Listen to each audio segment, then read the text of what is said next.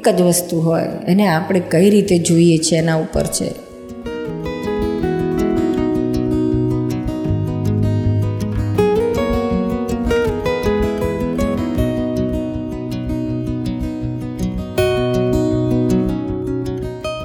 દરેક જીવનના પ્રસંગમાં પોઝિટિવ રહો પોઝિટિવ રહો પોઝિટિવ રહો, તો તમને તેનું રિઝલ્ટ એક દિવસ પોઝિટિવ આવીને ઊભું રહેશે. એવો નિયમ છે.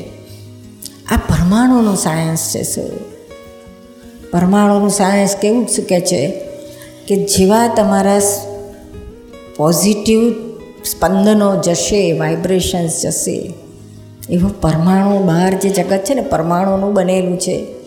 તમારા સ્પંદનો પોઝિટિવ જાય તો આ પરમાણુઓ જે છે એ પરમાણુઓ મને પોઝિટિવ વેવ્સ ઊભા થાય છે.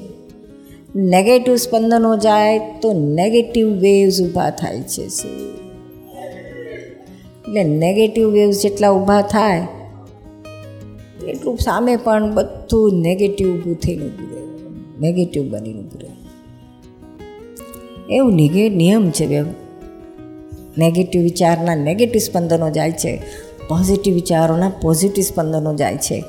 હા, તમારા માટે એના માટે જબરજસ્ત પેશન્સ જોઈએ, ક્ષમતા જોઈએ. બી પોઝિટિવ પોઝિટિવ દ્રષ્ટિ રાખો છો.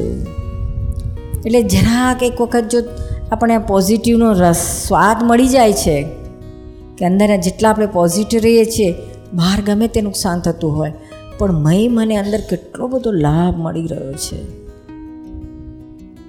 મને અંદર કેટલું આનંદ મુક્તતા રહી રહેલી છે.